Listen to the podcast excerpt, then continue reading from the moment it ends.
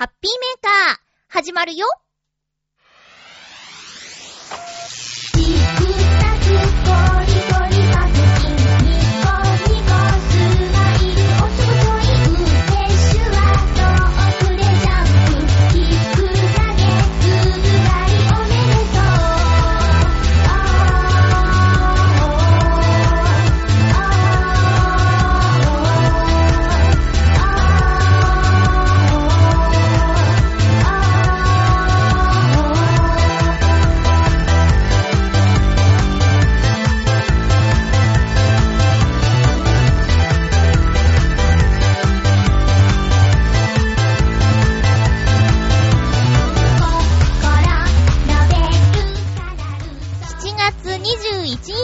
ゆっちょのハッピーメーカー。この番組は、ハッピーな時間を一緒に過ごしましょうというコンセプトのもと、ちょわへよ .com のサポートでお届けしております。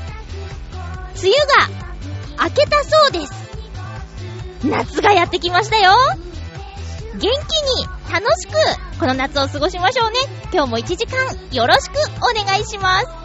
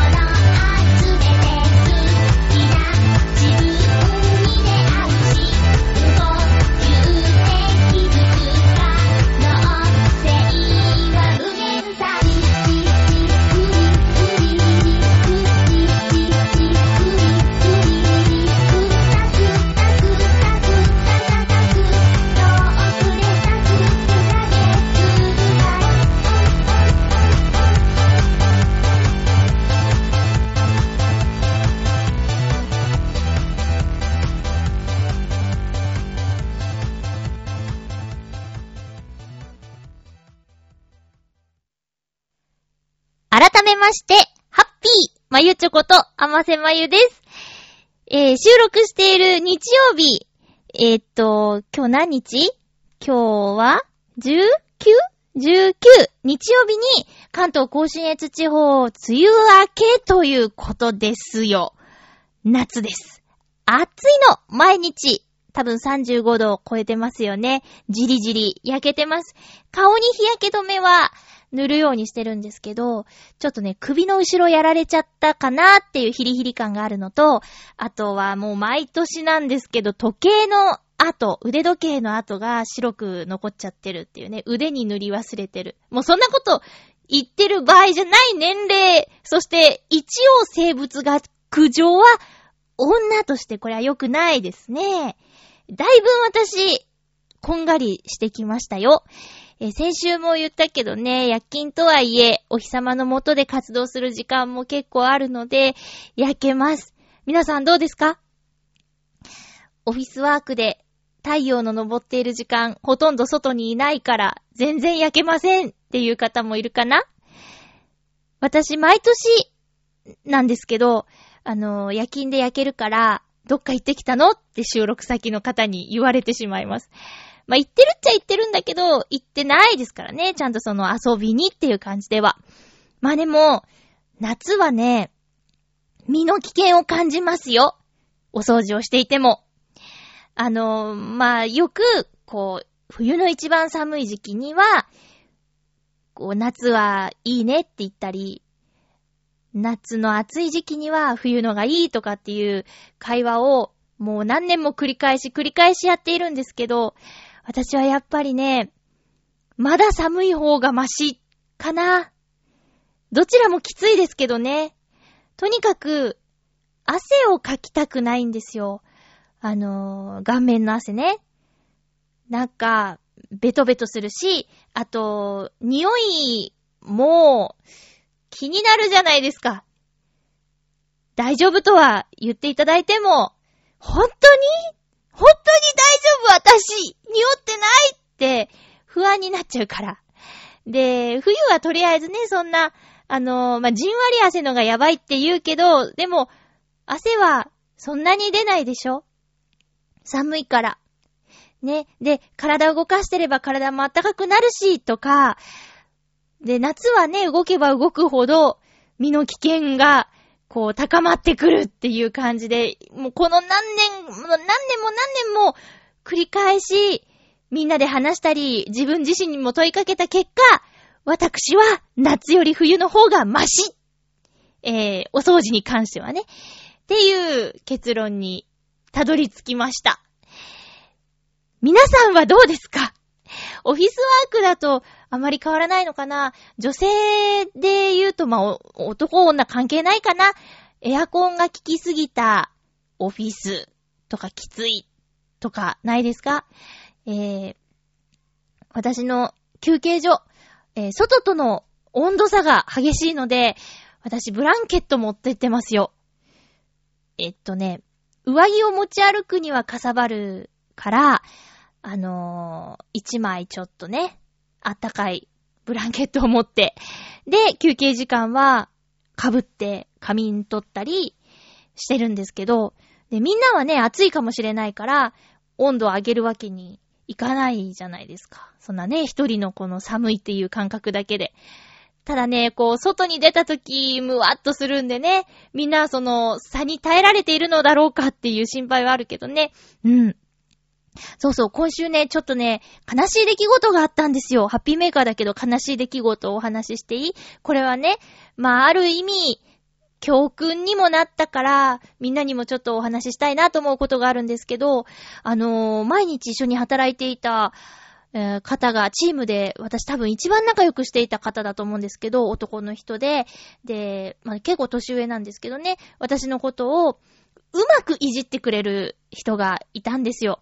あのー、私がちょっとおっちょこちょいをやったら、こう、関西のノリで突っ込んでくれたりとか、あと、私の顔が地味なこととかを こう、傷つけない、ギリギリのラインでいじってくれるっていう、すごくもう絶妙な気が合うおじちゃんがいたんですけど、まあ、事情でね、突然、一緒に働けなくなっちゃったの。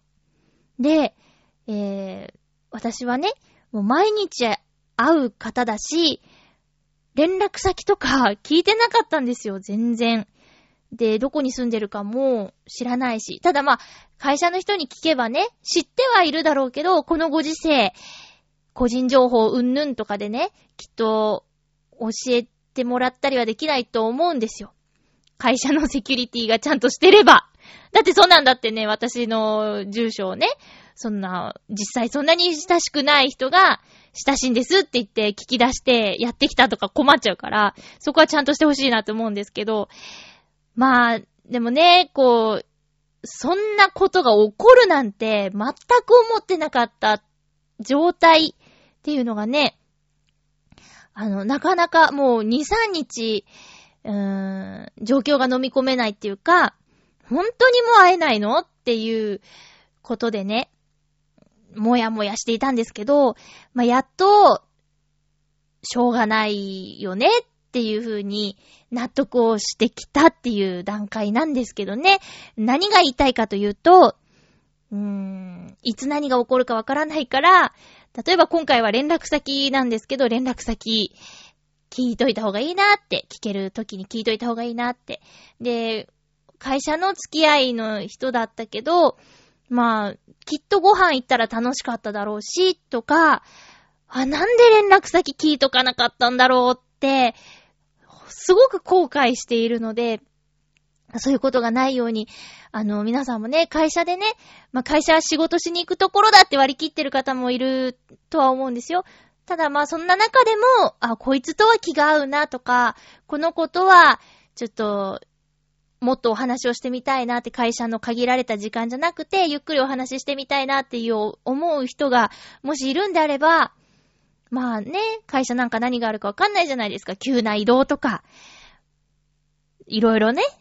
まあ例えばミスをしてしまったとか、そういう状態になった時、会社っていうのはほんとわかんないじゃないですか。だからね、あの、ちょっとでも気が、気が合う人と巡り合うなんてそうそうないことですからね。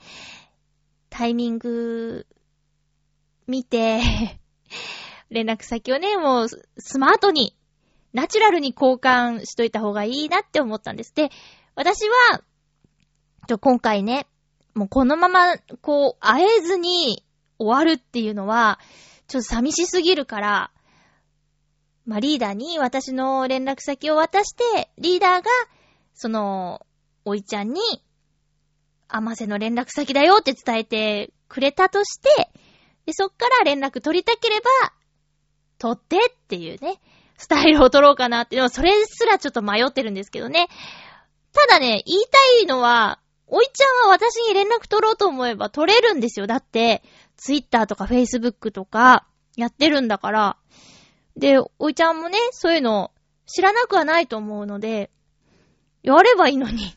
でもここでね、そう、そこで私は躊躇してしまっているのは、そういう手段があるのに、私に連絡が来ないっていうのは、連絡取っちゃいけないってことなのかなーって、悩んでいるんですよね。どう思う？でもね、ちょっと情報が少なすぎるよね。答えようがないわな。まあ、とにかく、突然のお別れってあるんだなって。まあ、これがね、良かったですよ。だって、生きてるんだもん。うん。あのー、ねほんと最悪なことで言ったら、事故とかでね、本当に本当にもう命がない、会えないっていうことだって、ある起こりうることだから嫌だけどね、そんなの。そうじゃないから、生きてるから、生きてればいつか会おうと思えばね、会えるかなっていうふうに思いますよ。うん。なんかね、そう、ちょ、ちょっとね、ショックなことがありましたっていうお話でした。えー、っと、今回はね、いろいろと、そう、前回、えー、私の用意してきた お話がほとんどできなかったので、今回はいろいろ話したいなと思います。やっぱりね、ちょっとね、お便りが最近少なめなんですけど、まずはコーナーから行きましょう。ハッピートークはい。今回ね、そう、オノマトペが難しいのかなと思って通常のテーマに戻してみたところ、常連さんからのみっていうね、何も変化がなかったのでどうしようかなと思ってるんですけど、いつもお便りをくださる皆さん本当にありがとうございます。ご紹介していきますね。今回は、そのオノマトペじゃなくて、テーマを海じゃなくてなんだっけ？海、あ、そうか、海っていうテーマにしました。まずは、ハッピーネーム。七星さんありがとうございます。まゆちょハッピーハッピー？海といえば、近くに住んでいる私にとっては身近なものですね。夏になれば子供の頃は泳ぎに行ったり、花火大会の花火を見たりといろんな思い出があります。ここで一種。あ、通常のテーマでも読んでくださるんですね。空と海、境界線はどこにある？青の狭間に見つけた違い。うん。海が近くで住んでるってすごい羨ましいけど、台風の時とかはね、のんきなこと言ってられない状態になる？なるかな？オノマトペが終わったので、短歌もしばらくやめて、普通のお便り送ろうかなと考えております。では、ありがとうございます。終わってはないよ。終わってはないです。終わらせたんじゃなくて、ちょっと、あの、休憩？休憩です。でも変化がないからなぁ。オノマトペ、好きだって言ってくださるリスナーさんもいるしね。まあ、ミックスで行きましょうかね。普通のお便りも全然、あの、待ってますよ。どちらでも大丈夫です。空と海、境界線はどこにある？青の狭間に見つけた違い。青の狭間ってなんかいいね。青のって、青のインプレッサーさんとかね。青の 青のといえば、青のインプレッサーさんが出てくるんですけど。ああ、そういえば、あれですね。ブルームーンが、今月、見られますね。えー、っと、7月 ?30 日？金曜日だったっけ？ブルームーンってね、月に2回満月が見られることだそうです。青く見えるわけではないっていうことです。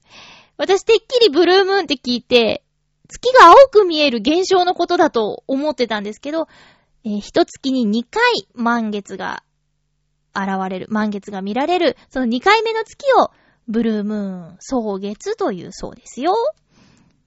晴れるといいですね。なんだか言われがあるらしいですよ。来週ちょっと覚えてたらもうちょっと詳しくブルームーンのことを話そうかなと思っています。七星さんどうもありがとうございました。続きましては、ハッピーネーム。うんと、フクロウのキスさん、ありがとうございます。まゆちょさん皆様、ハッピーハッピー今回のテーマ、海について。以前にお話ししたこともあったと思いますが、基本的に私は海が嫌いです。あの巨大な水たまりの下に何が潜んでいるのかわからないところが不気味です。泳いでいる時に足を掴んでくるような輩とか、船に乗っている時に、これ何？尺？これ何？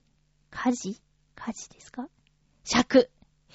えー、尺をよこせと言ってくるような連中がいるとか、星の巡りが特定の位置になると海の底から支配している、海の底から支配している都市ごと浮き上がってくるとか、恐ろしい連中は海の底から来るものです、苦笑。というわけで、私は海は遠くから見る以上には近づきたくないですね。あ、そういえば、岬の上から水平線を見るのは好きかもしれません。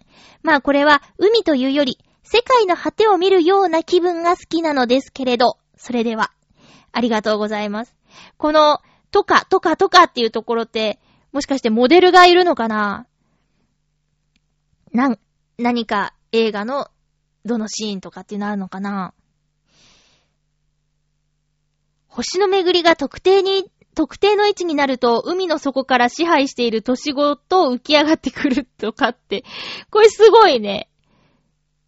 どうなんだろう？よくさ、宇宙が好きか深海が好きかみたいな話になるけど、私も、ちょっと海は怖いですね。宇宙、空、星の方が、どちらかというと。ゆこちゃんはね、深海好きなんですよね。まあ、深海も、ロマンがあるっていうか、まだまだ未知の世界っていうね、なりますよね。あのー、潜水艦、潜水艇とかも、水圧に耐えられるものを作るのが難しいとかで、えー、調査のために潜っていく、その潜水艦、潜水艇、どっちが、あのー、ある深さまで行くと、ボコってこう、ボディが凹むとかね。うん。ま宇宙も深海もどちらも息ができないっていう共通点とか、あと暗いとかね、いろいろあるけど、私もね、ちょっと海は怖いイメージがあったりもしますよ。うん。水平線でも、海がテーマだから、それだって全然ありだと思います。景色含めてね、海。うん。基本的には嫌い。はっきりしてていいですね。えー、ありがとうございます。では続きまして、ハッピーネーム、コージーアットワークさん、ありがとうございます。まゆっちょ、ハッピー、ハッピー。先週土曜日に、江戸川区葛西の海岸が海水浴場として試験オープンしました。これで23区内に半世紀ぶりに海水浴場が復活したことになります。去年までは海水の透明度に問題があって、水に顔をつけてはいけないという規制があったので、海水浴場ではなく水遊び場みたいでしたが、この夏は地元で海水浴ができそうです。海といえば、最近は森林が海の環境を左右していることが注目されるようになってきました。例えば、魚付林。古くから海辺にある森の影には魚が集まるとされていましたが、森からミネラルなどが海に供給されていることが確認されています。さらに今では、川上の山にある森林も海の環境に大きな影響力があるとされています。当たり前だけれど、環境はつながっているですね。環境はつながっているですね。水着も買ったし、おー、さーて、ちょっと泳ぎに行ってみましょうか。あ、まゆっちょの水着はどんな感じですか？うわ、殴らないででは、久々に出たな、この返し。返し？流れ？水着？持ってないです。水着持ってないですね。水着はね、水着最後に来たのが、あれですよ、チョアヘヨの開局した年なんで、6年ぐらい前ですかね。最後に水着来たのはね、あの、スパリゾートハワイアンズですよ。スパリゾートハワイアンズに行った時は、貸し水着を借りました。なんか、まあ、親しい友達と一緒に行ったんですけど、知ってる人他にいないし、もう何でもいいやっつって。とりあえずプールに入りたいよって言って、貸し水着を借りました。持ってってたんですけど、それも、多分そっからまた、そこから数えて、10年近く前に買った。ひどいでしょ私のあの、水着の買わないっぷりって。それもだから、養成所の時の夏合宿のために買った水着ですね。それを念のため持ってってたんですけど、あの、貸し水着のがいいよねってなって、あまりにも、なんていうか、古くって自分が持ってたやつが。そんななんかデザインがどうとかっていうものではないんですけど、とてもシンプルなものだったんですけど、そうです。え6年前、水着を着た最後は6年前、貸し水着でした。え、ほんとそれ以来水着着てない。着てないね。いやー、葛西行きますか、じゃあ。水着って、高くない？高いよ。1万超えるんだよ。あんな生地が薄、な、あんまりないのに。うーん、ねえ。ほとんど下着みたいなやつ。でもね、私、生まれてこの方、ビキニ着たことないですね。ビキニとか無理だー。無理だー。その最後に買った水着も、こうちょっとスカートみたいなのついてるやつだもん。お腹んとこも繋がってるし。だ、無理だよ、そんなだってね。こう、下着状態で、よく、よくあれでね、人前に行くね。見せられる体じゃないっす、そんな。やばい。コージャートワークさんは水着どんな感じですか？どんな感じですか水着？男の人はあれね、トランクスの長いやつっぽいやつが多くない？ね。なんかこう、短パンみたいなやつ。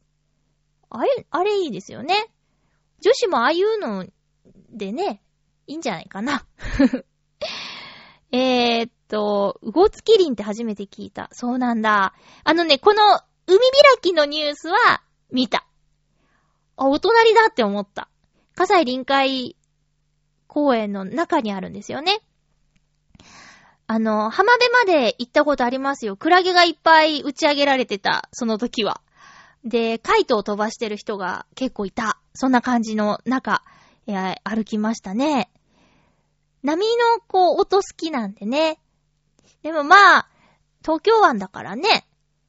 なんだっけ、ネバギブアップルでなんか言ってたね。東京湾問題。東京湾だからね、波は穏やかなんですけど、まあ、それでも、あの、寄せては返す波の音。あれはとても癒しだと思います。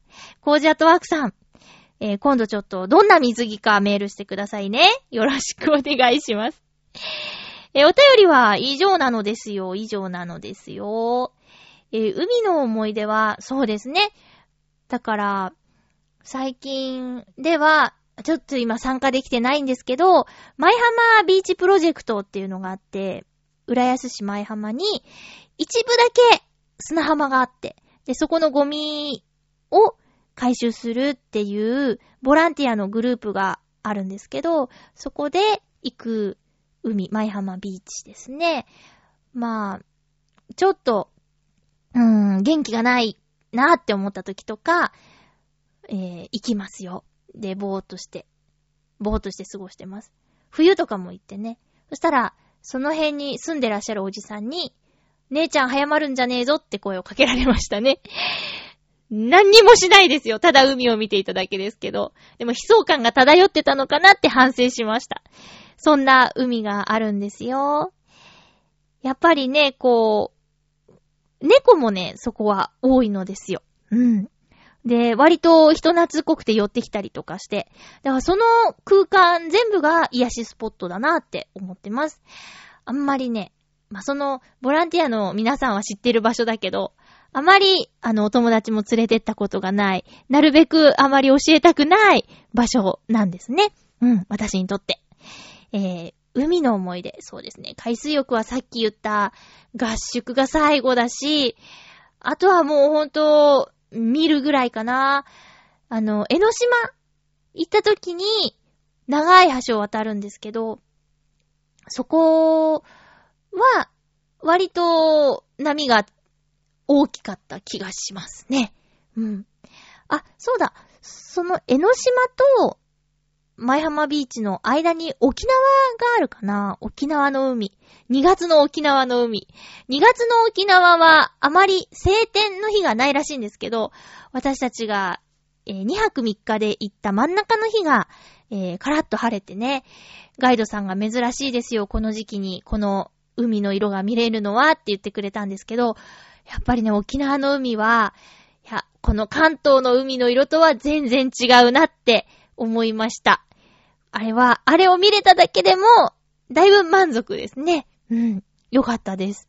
2月だったんで、沖縄とは行っても、暑くはなかったんですよ。だから、お水に入ったりはしなかったんですけど、えー、いい海を見ることができました。袋のキスさんも言ってたけど、私も入るよりは見ていたいタイプですね。もう、叶うことはないと思うんですけど、ドラマや映画の影響なんですかね。冬の浜辺で、こう、丸太に座り、毛布に二人くるまって焚き火を焚いて語り明かすをやってみたいんですよ。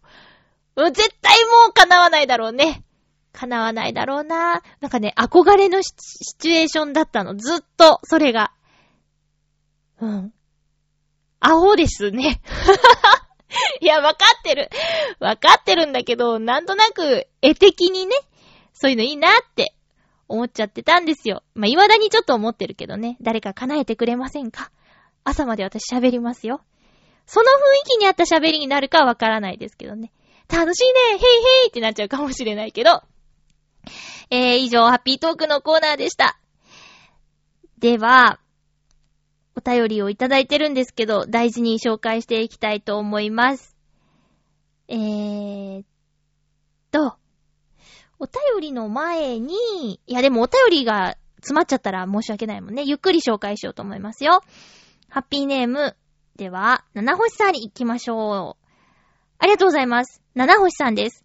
まゆちょハッピー、ハッピー。突然ですが、まゆちょは来年の大河ドラマ、真田丸を見ますか？まゆちょが大好きな大泉洋さんが主人公、信重の兄、真田の、真田信行を演じるのが決まりましたし、大泉さんと言ったら、私の中では、砕けた演技をするイメージがあるのですが、小説やゲーム、史実などでは演じる信行は、大泉さんとは逆の真面目なイメージが強い人物だと思います。大泉さんが今までと違った信行像を打ち出してくれるのか楽しみです。いきなり、信重多いパイ食わねえかとか言い出さないでしょうね。来年大河が楽しみです。まずパイないからね。パ、パイがないからね。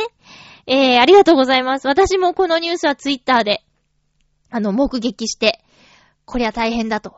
でも、朝ドラも挫折しちゃったから、大河ドラマ1年でしょ？毎週1年でしょ？いけるかな？どうかな？坂井正人さんのお兄さんだっけ？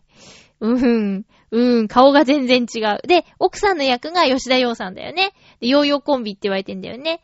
私ね、吉田洋さん大好きなんですよ。吉田洋さんと大泉洋さんが夫婦役って私にはもう、ズッキュンドッキュンなんですけど、どうかな？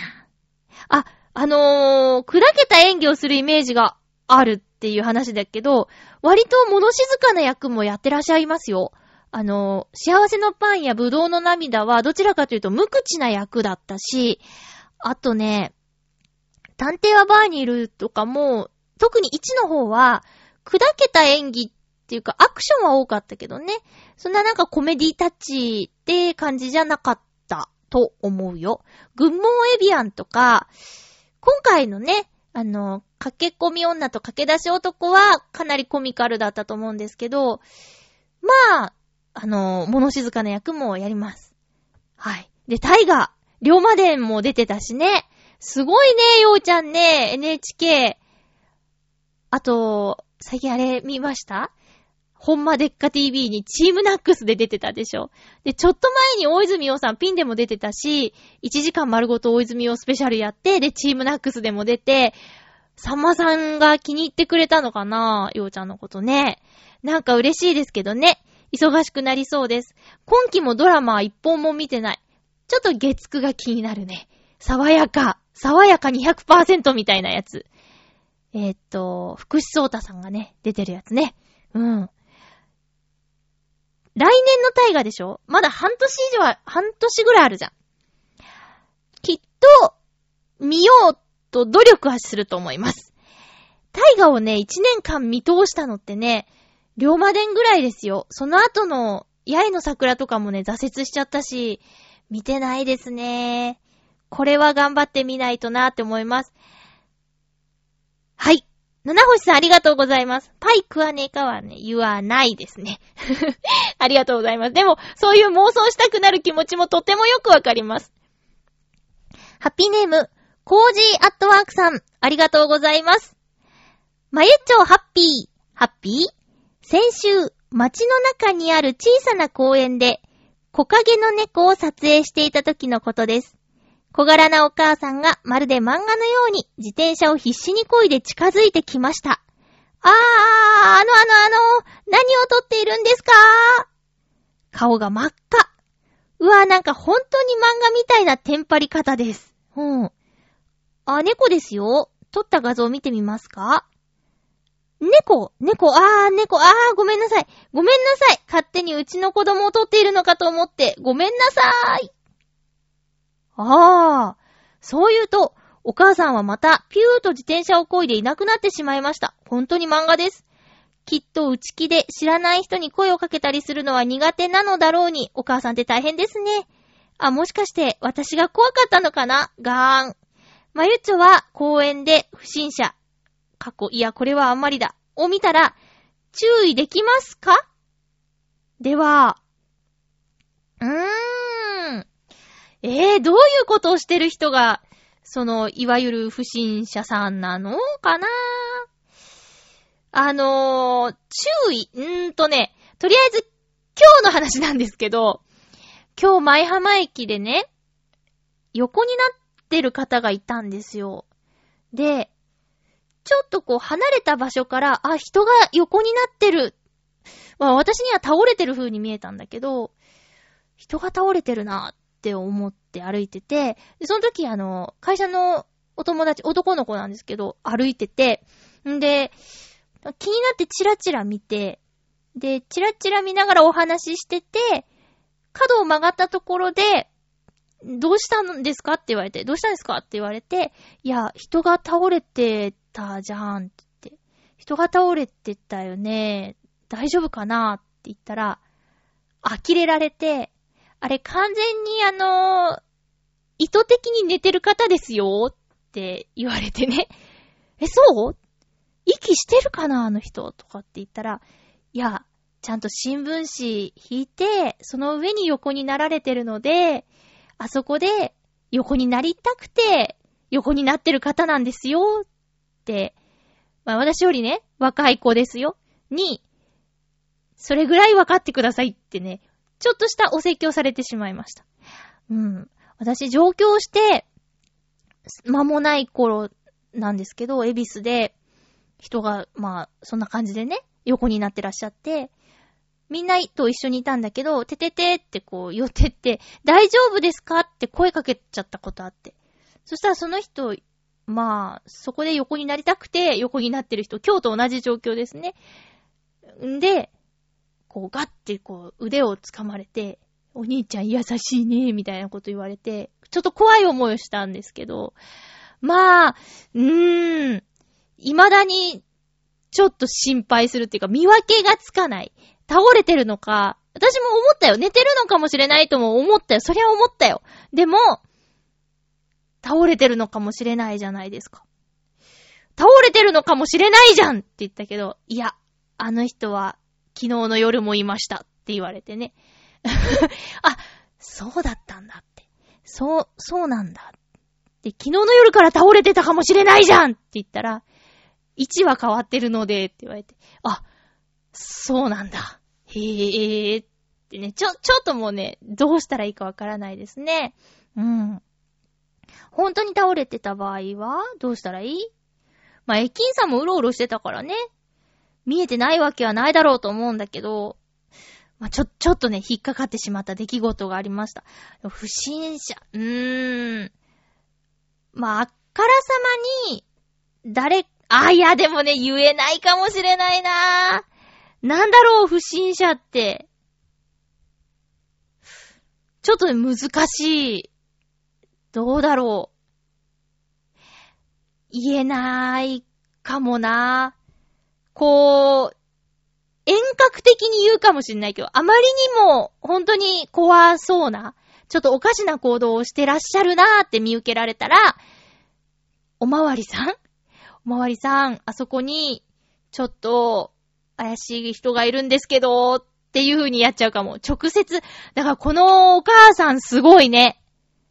あなななのっていう状態だったけど、うちの子の写真撮ってるのかもしれない嫌だって言って、言ってきたんだもんね。いや、このお母さんの勇気、子供を守る本能っていうか、すごいなって思いました。へぇ、コージャットワークさん。ありがとうございます。誤解されて大変でしたね。違うよって言って。えー、続きまして、袋のキスさん。ふつおたありがとうございます。まゆちょさん、ハッピー。ハッピー？前回のお話にあった電子書籍について、あ、本を読む袋のキスさんは電子書籍についてどう思いますかっていう質問したところのお返事のメールですね。ありがとうございます。存在について否定的な感覚を持ってはいませんが、私の読書スタイルに合わないので、電子書籍を使おうとは思いません。明快です。えまず第一に、私が読んでいるのはほとんど何かの専門書なので、あまり電子書籍で配信されているものがありません。第2に、私にはトレーニングを受けたことはないものの、独自の速読方法があります。小説などを読むときにはこの方法で見開きページ全体をほぼ同時に視界に入れて読書をしています。このため基本的に1ページごとに表示される電子書籍では表示範囲が狭すぎます。第3に、私は左手の人差し指から薬指までの3本の指で本の背を支え、親指と小指で左右のページを押さえて本を読みます。この時、ページをめくるのも親指だけで済ませるので、大抵の場合には本を読むのに左手だけしか使いません。こうして決まったスタイルで本を読んでいると、例えば小説の気に入っている場面とか、専門書の覚えておこうと思った場所を読んでいる時に、本のどのあたりを押さえていたのかの指の感覚も覚えていることができるようになります。辞書を頻繁に引く人が必要な単語を感覚だけで引けるように、読みたいと思う場所をページを押さえる指の感覚だけで呼び出したりすることができます。これは電子書籍ではできないことですね。うん。電子書籍はしおりを挟むことはできるかもしれませんが、必ずしも覚えておこうと思った場所でなくとも大まかな場所は、指の感覚で探せるので、電子書籍は不便に思えます。こうしてみると、私の場合は、目と頭だけでなく、指でも本を読んでいることになりそうですね。笑い。すごいね。ここまで、この域まで出してるんだ。すごいや。このように考えると、電子書籍は私の読書の感覚を一つ奪ってしまうことになりそうです。それから、本の読量までの予測時間について、活字の量と本の厚さを見れば、自分がどの程度の時間でその本を読み終わるかわかるので、わざわざ教えてもらう必要もありません。まあ、あまりにつまらない本を読んでしまった時には、だいぶ遅くなるので、予想から外れますけれど、苦笑。ちなみに、私は、読み始めてしまった本はつまらなくても最後まで読んでしまいます。私が、あ、読んでしまいます。どんでん返しがあるかもしれないので、評価は最後まで下せません。私が読む以上の時間を書き手はかけているはずなので、それに対する最低限の敬意の意味もあります。私の読書スタイルはこんな感じなので、おそらくこれからも電子書籍を使うことはないと思いますね。長文にて失礼いたしました。それでは。ありがとうございます。なるほど。電子書籍に行かない理由が明快ですね。まずあの、スタイルが決まっていることとか、指で覚えるってすごいね。で、3本の指です。親指でページめくれる？もうこれも手の大きさとかかな指長いとかそういうのはあるかもしれないね。私にはちょっと難しいなぁ片手でいけたらメモとか取りながらとかいけちゃうね。それはいいですね。あのー、ちょ、電子書籍じゃなくて、本を久しぶりに買ったんですけど、あのー、又吉さんの、ピースの又吉さんが、火花という作品で芥川賞を取りましたよね。あれでね、その日外出してて、えー、帰りの移動中に、そのニュースを知って、で、本屋さん行ったら、バーンって平積み。まあ、ああいうの早いですね。ポップも作ってあったのかなって思うぐらい。祝、芥川賞受賞とか書いてあって。で、まあね、ものすごい評価をされた作品ということで、一回読んどかなきゃと思って買いました。で、なかなかちょっと最近読む時間取れなくて、やっと4ページ読んだんですけど、もう、袋の騎士さんからしたら何もたもた読んでんだよって感じかな。遅いんですよ、私。で、4ページ読んだだけで、面白そう、引き込まれるっていう、そんなお話でした。芸人さんが登場人物の火花というお話なんですけど、とりあえず、えー、弟子にしてくださいっていうところまでね、読みました。すごいんだよ。これ芸人さんみんな読んだ方がいいんじゃない？まだ4ページしか読んでないけどね。えー、袋のキスありがとうございます。私はなんか、両方あってもいいかなって思いますね。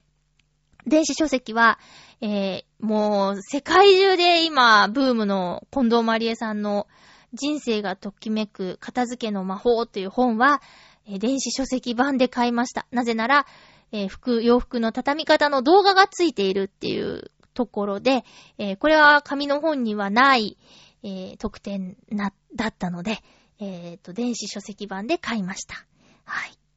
ということですよ。お便りありがとうございました。えー、最近ね、映画をよく見ます。で、一番最近見たのは、化け物の子。細田守さんの最新作ですね。えー、サマーウォーズとか、狼子供の、なんだっけ。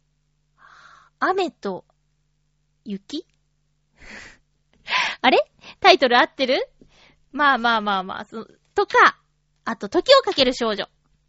そして、えー、最新は、化け物の子ということで、えー、声はね、役所広司さんとか、宮崎葵さん、染谷翔太さんとか。で、私ちょっと、ノーマークだったんで、嬉しい驚きだったんですけど、これも大泉洋さんが、えー、出てました。あの、オープニングからね、大泉洋さんの声が聞こえてきて、あれ？洋ちゃん？出てる何の役？熊、熊、熊吉じゃないよなーとか、あれ誰誰誰って思って。で、あとリリー・フランキーさんはエンドロールで名前見るまで気がつかなかったですね。あと、山口勝平さんが出てましたよ。えー、っとね、化け物の子はね、渋谷が舞台でね、なんか、すごくリアルによくあの渋谷のスクランブル交差点通るんですけど、えー、すごくリアルでした。アニメーションなんだけど、もう人の多さとかもすごいし。で、この化け物の子店っていうのが、あの、渋谷ヒカリエ9階で、7月24日から8月30日までやるそうです。10時から19時まで。期間中無休。で、チケット必要みたいですね。なんか、今までのそのさっきちょっと言ったけど、時をかける少女とか、サマーウォーズとか、狼子供の雨と雪。これちょっと自信ないな。狼子供の雨と雪。あ、合ってた。とか、なんか、時をかける少女とかの、いろんなものを展示しているそうですよ。だから、好きな方はたまらないんじゃないかなって思います。私は、行くかなどうかなわかんないけど、チケットが必要です。うん。興味のある方行ってみてください。で、最新がこれです。で、もう、もう公開されてるインサイドヘッド。これはね、えー、っとね、まあ、これ配信されるのは、えー、っと、火曜日の0時でしょ？月曜日に行ってくる予定です。はい。3D 吹き替え版で見てくるんですけど、まあ、感想は言える範囲で、来週話せるかなあと、インサイドヘッドと同じ7月18日に、ヒーローも公開されてますね。ヒーローは、あの、テレビドラマの映画版ですけど、ヒーロー面白かったから、まあ、見てもいいかなーっていう感じですかね。なんだっけな？あ、そうそう。それでね、最近ちょっと、あのいろんな作品をね、ソフトバンクの動画配信サービス、ウーラでいろいろと見ているんですけど、えっ、と、花咲舞が黙ってないっていうドラマがあって、女版の半沢直樹とか言われてるやつなんですけど、えー、ドラマが今季始まるということで、それに合わせて全部見ようって頑張ってみたのに、今期のドラマの1話を見逃してしまって、テンションが下がって、結局2話も3話も見てないっていう状況です。で、そ、それ見て、あと、進撃の巨人をね、ついに見ちゃいました。アニメ版で。全25話。もうね、気持ち悪い。いや、いろんな人に、まゆっちょは嫌い、好きじゃないと思うよって言われてた進撃の巨人なんですけどもう、なかなかにグロいよって、いろんな人に言われてたんだけど、いや、あのー、予告編をね、見たんですよ。何の時だったかな？アベンジャーズの時かな？アベンジャーズ見に行った時に、この、進撃の巨人の実写版の予告編を見たら、長谷川博樹さん出てるじゃないですか。私大好きなんですよ。大泉洋さん、長谷川博樹さんが大好きなんですよ。まあ、タイプの違う二人ですけど。えー、でね、出とるやんってなって、で、ホームページとか、あと、ちょっと進撃の巨人で検索してみてみたら、あの、平長さんが実写版には出演していないっていうか、そのキャラクターがいないって、その代わりと言われてるのが敷島っっていう名前の長谷川博樹さんが演じるキャラクター、えー、最強の男っていうことで出てくるよって書いてあって、まあ、兵長についてはナレータースクールでちょっと流行っててね、似てる方がいらっしゃって、兵長みたいな方がいらっしゃってね、あの、ちょっと、名前、リヴァイさんっていう、リヴァイ兵長っていうのは、名前とイラストだけ知ってたんだけど、実際どんな人なのかとか全然わからないし、これは、あの、グロいグロいと言われているから、実写でどうなんだろうっていう心配もあったから免疫をつけるためにアニメを見ようと思って1話からバーって見たんだけど、いやもうね、1話2話見た段階でもう、ひどいと思ってね。これ、どうですか？みんな見てるのかな？割と一般常識のレベルですか？進撃の巨人って。ね、だって、小野功石くんのアトリエにも進撃の巨人のコミックあったもんね。うん。もう昔の作品なんだよね、多分ね。いや、でね、ちょ、ゆ、え、1話のちょっと強烈なシーンの話してもいい ?1 話、2話かな？なんかね、話すよこれネタバレかな？えー、話すよ えっとね、えー、主人公が、なんだっけ、エレン。実写版は三浦春馬くんがやりますけど、エレンの、あの、お家がね、こう、巨人が来たことによって崩れてしまいました。で、お母さんが下敷きになってます。で、お母さんを助けようって頑張るんだけど、その、兵士がね、あの、お母さんに子供たちを助けてって頼まれて、お母さんを見捨てて、走っていくんですよ。エレンとミカサを抱っこして。で、お母さんが元気でねって手振るんだけど、行かないでって言うんですよ。本当は言ってほしくないけど、助けるために行きなさいって。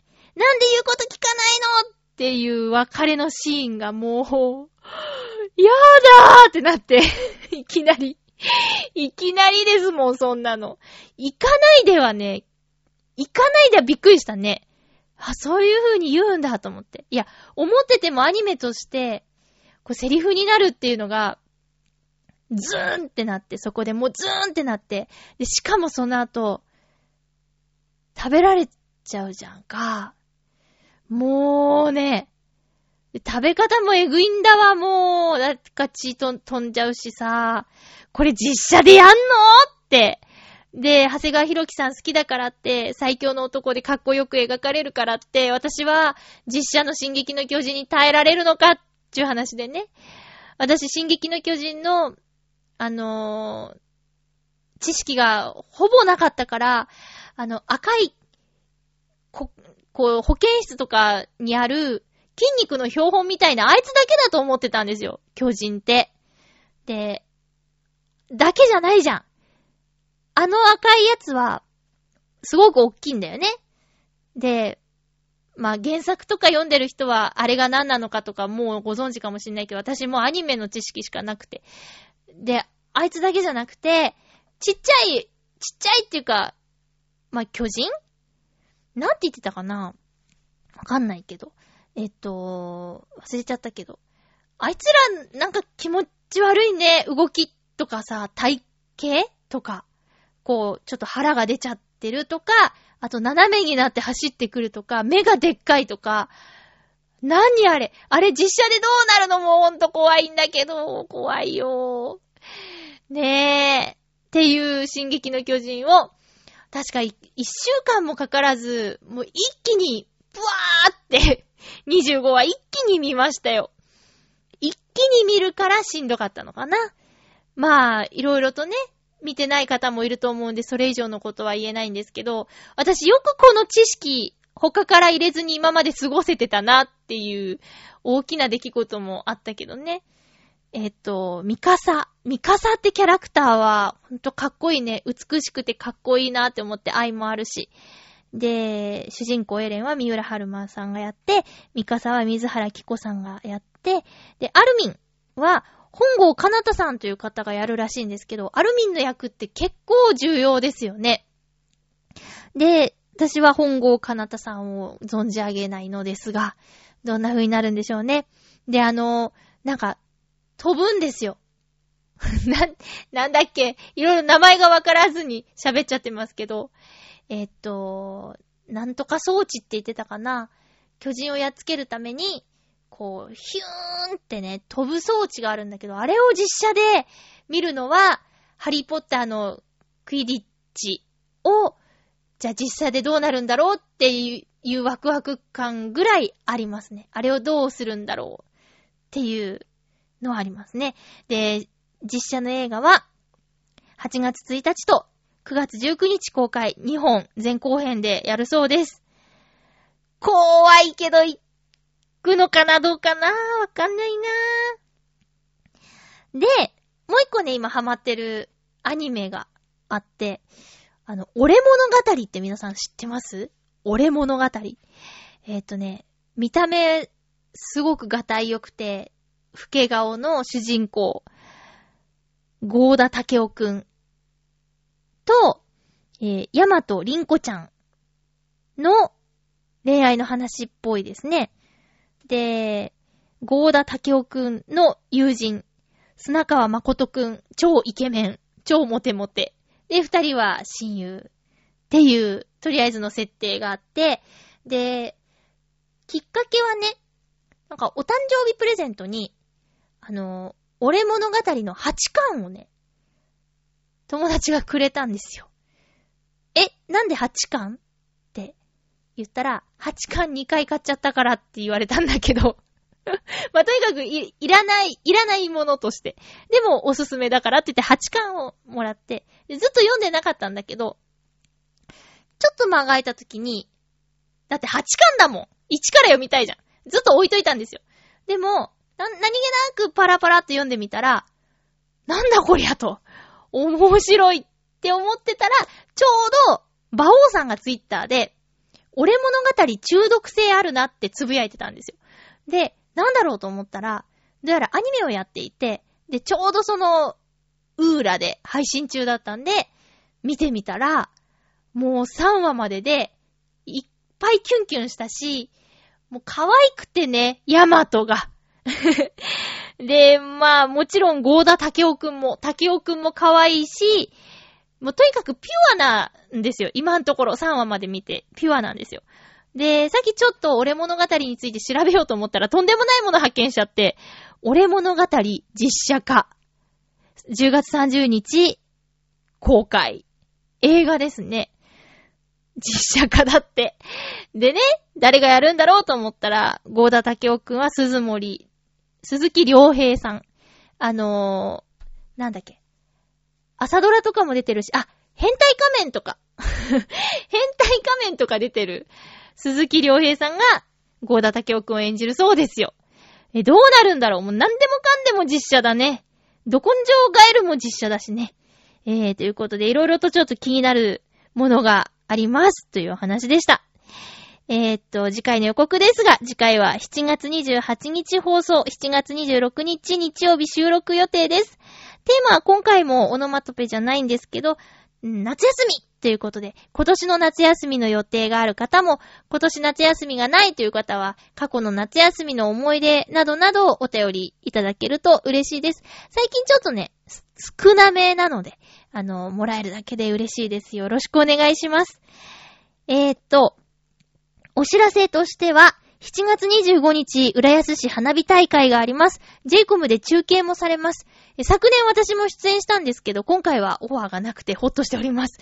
いや、ほんと大変だったから、天の声って言われてるのに顔出しするっていうね、そのために浴衣を着たんですが、浴衣の着付け、レンタル、えー、メイク、ヘアメイク等と合わせると、ギャラーが大赤字だったというね、えー、もう、大変だった花火大会なんですけど、今回はゆっくり見ることができそうです。